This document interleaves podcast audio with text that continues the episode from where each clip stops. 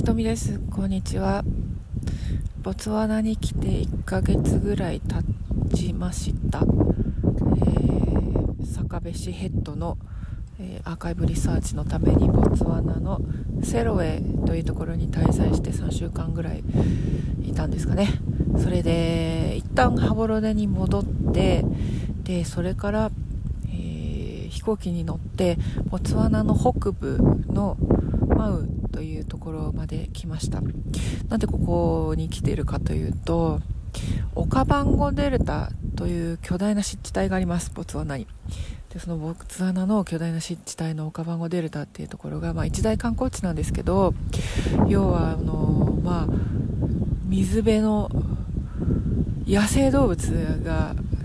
たくさん見られるところなんですよね。で非常に広大なスペースなんですよ。でここで何をやりたかったかっていうと、これ私ずっと夢だったんですね。モコロという伝統的な小さなカヌーがあるんですけど、そのカヌーに乗って、ボツワナのオカバンゴデルタのですね川辺をセーリングしたいと。これが夢でした。バケツリストに入ってますね。ちなみにバケツリストっていうのは生きてる間にやりたいことのリストなんですけど、その中に私もバッチリオカバンゴデルタのモコロっていうのが入ってるんですけど、ちょっと遠いんですよ。首都ハボロネから1時間半ぐらいのフライトですかね。でそこから先に、また車で結構何時間かとか行ったところが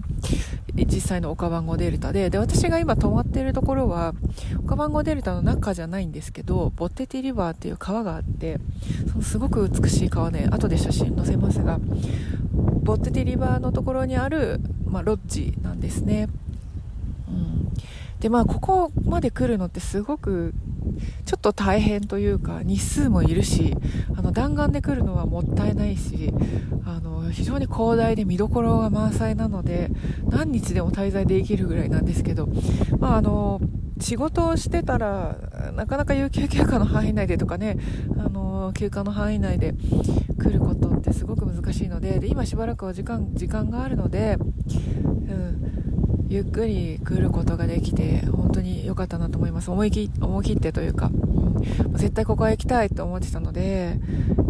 サファリの予約をしましたよ。これオンラインでね予約できて、一人でも参加できるようなパッケージみたいなのがいっぱいあるので、逆にパッケージとかじゃないとここ自力で来るのは結構きついので、きつくはないかもしれないけど、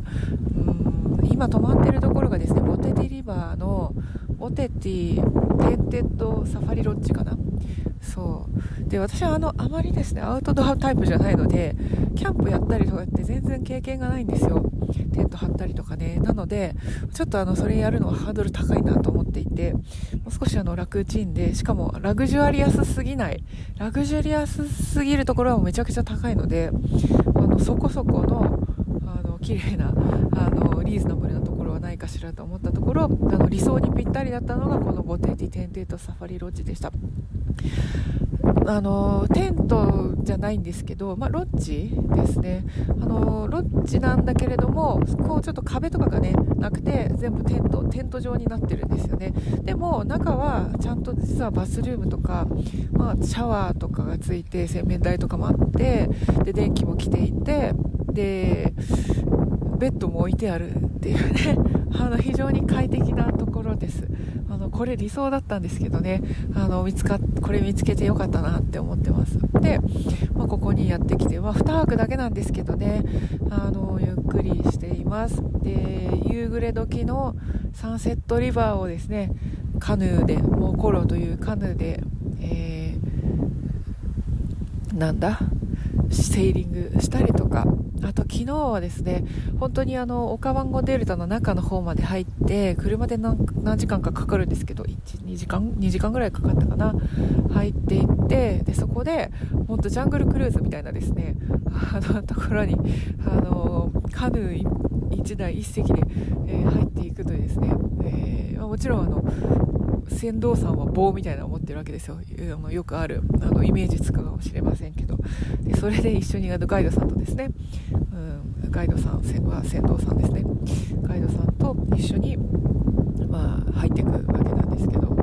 いやでもなんかサファリカーで行く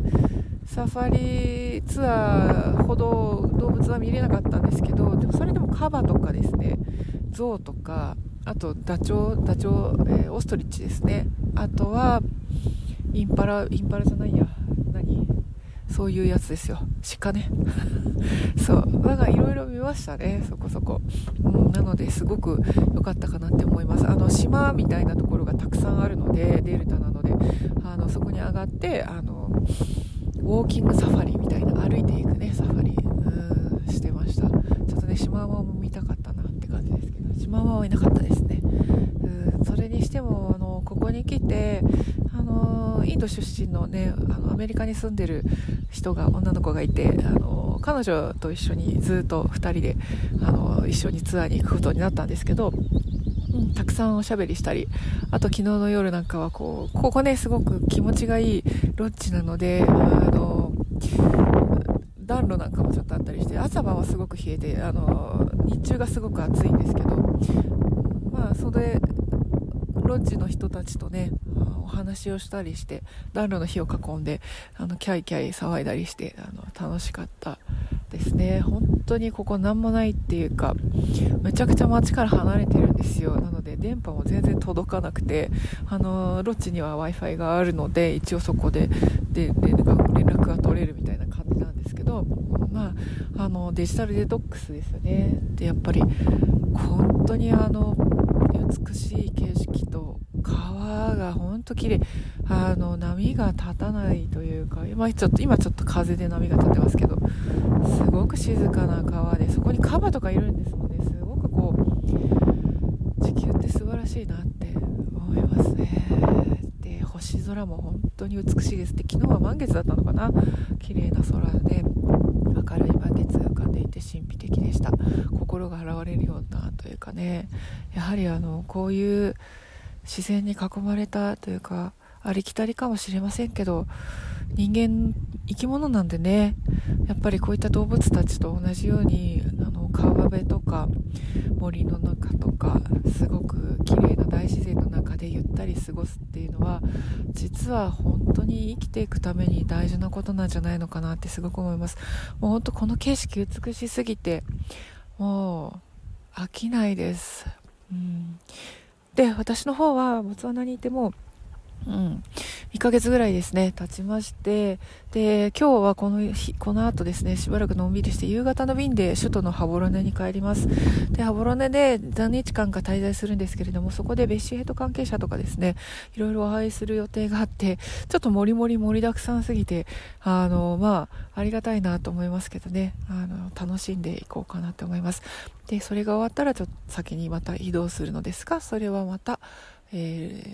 ラジオで、雨雲ラジオでお送りできればいいかなと思います。本当ね、美しすぎて何を言っていいかわからないんですけど、ここへ来てよかったです。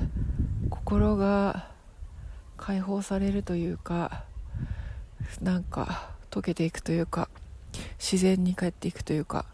すごくナチュラルな感じで、ここにいるっていう感じがしますね。都会にいるとなんかどこかへ行かなきゃっていつも思ってるんだけど、ここではそういう不安とか焦りとかそういうものが全くなくて、すごくずっと幸せを感じています。もちろんね、あまりにも田舎なので、ここ不便といえばもちろん不便なんだけど、でもここに来ること自体にすごく意味があるかなって思うので、今日はゆっくり過ごしたいと思います。動画もいっぱい撮ってるので YouTube に上げられればいいかなと思ってますので、見ていただけたら嬉しいです。ということで、とりとめもない話でしたが、オカバンゴデルタよりお送りいたしました。ひとみでございました。ごきげんよう。